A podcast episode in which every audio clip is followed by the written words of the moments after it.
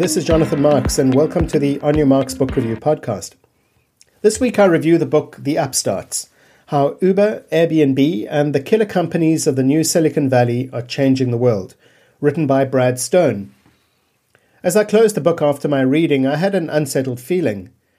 To be fair, this book is well written and penned by a very accomplished writer, but something just didn't feel right after reading the book. I've struggled since then to fully conceptualize my discomfort with the book, but I think it has to do with the glorification of startup entrepreneurs and investors who, while admittedly are often providing a useful service, are largely driven by rapaciousness and, dare I even say, greed. You may be wondering how I, in the autumn years of my 50s, can be so naive and unworldly, but I do cling rather precariously to the belief that business can and should be a source for good as much as it is a source for profit. So, if I have one criticism for the book, it's that this thread does not seem to be woven into the narrative. Of course, the logical explanation for that may well be that there is little inherent good in the startup ecosystem that largely seeks to create wealth and lots of it for investors. The book is written across three sections side projects, empire building, and the trials of the upstarts. In these sections, Stone allows the story of Airbnb and Uber to unfold. These are written as alternating chapters, which I actually found somewhat disconcerting as I read the book. After the first section, I actually switched to reading each company's story through to the end to get the full experience without having to mentally switch my mind back and forth.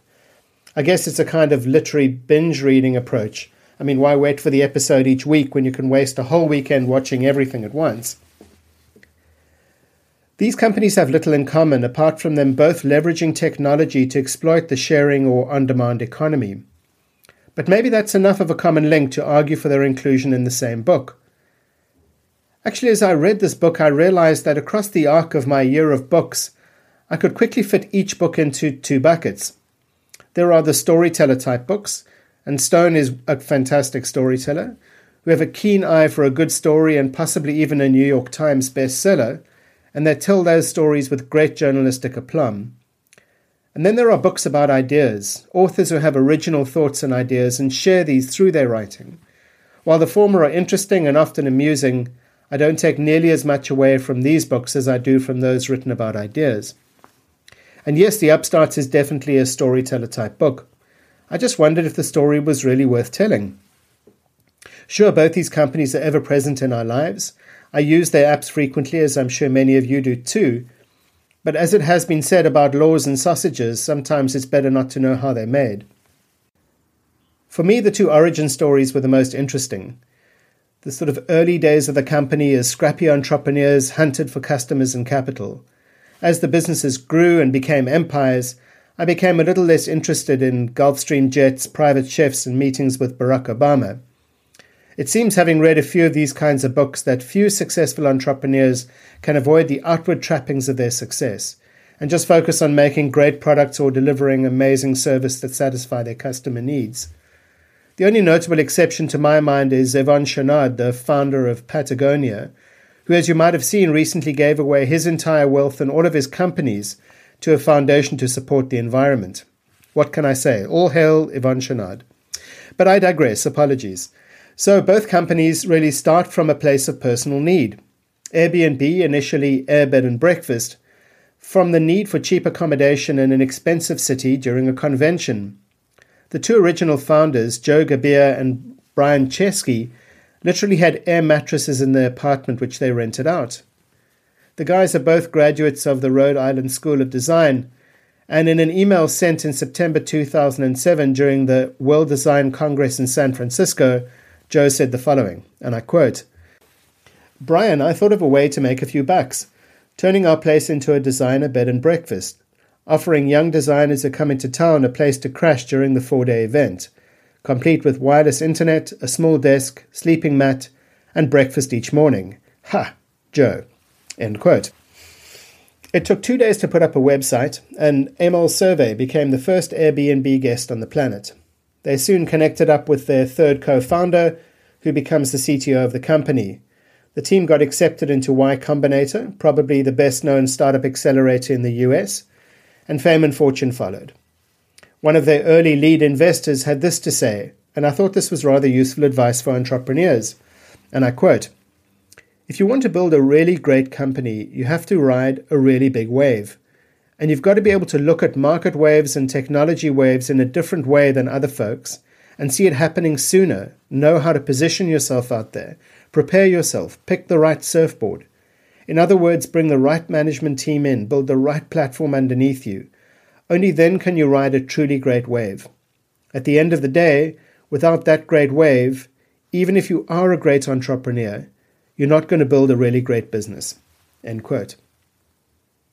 I was through the book bemused by the fact that despite some heavyweight investors investing early on into Airbnb, not all the investment luminaries in San Francisco saw the opportunity. Many passed on the chance to invest early, including the firm Andreessen Horowitz, who had to quickly get in on, this, on the Series B round, but at a much higher valuation. Well, this just proves my long held view that investors are just about as dumb as the rest of us. But in the end, I found the three co founders, Brian, Nathan, and Joe, to be largely lovable characters, and I was certainly rooting for them at each twist and turn in the story. Not so much, though, for the Uber guys. The story begins with Garrett Camp, a Canadian entrepreneur who had made it big selling his startup to eBay for 75 million. He was watching the Bond movie Casino Royale, and he claims from there he got the idea for Uber, initially called Uber Cab. He was a millionaire on the prowl in San Francisco and didn't want to drive his expensive Mercedes, so he was using town cars to get around. He was subsequently introduced to Travis Kalanick at the Le Web conference in, in Paris. The two, of course, fall into entrepreneurial love in the shadow of the Eiffel Tower and decide to build out Uber together. Kalanick, who would become the CEO and then would be forced to step down after allegations of sexual harassment, seems to have a history of being largely unlikable in the investment community but had been moderately successful. By his own admission, his previous startup had been, and I quote, non lucky. The story unfolds in a predictable way lots of hard work, even more luck, and yet even more capital. And before we know it, Uber is unfolding city by city in the US and then, of course, around the world. None of this comes without cost, money and otherwise. Many cities did not want Uber around and in fact, one, Portland, sent a cease and desist letter to the company before they even offered the service in their city. there are some interesting bits in the in the book about how the guys worked out, for example, their pricing model, including manipulating surge pricing in real time to see the way in which customers would respond, resulting in tweets like, and I quote, while I'm glad I'm home safely, the $107 charge by Uber to drive 1.5 miles last night was insanely excessive. End quote. But in the end, I guess change comes with some pain. And we can all be thankful for these upstarts, which, while making the rich richer, do in fact in some small way make our lives just a little bit easier. Well, thanks for listening to this week's podcast. In the week ahead, I'm reading the biography of Ernest Shackleton, written by Ranulph Fiennes. I'm sure this is going to be an absolutely fascinating story, so please do look out for that next Tuesday. And for the rest, I hope you have an absolutely wonderful week ahead.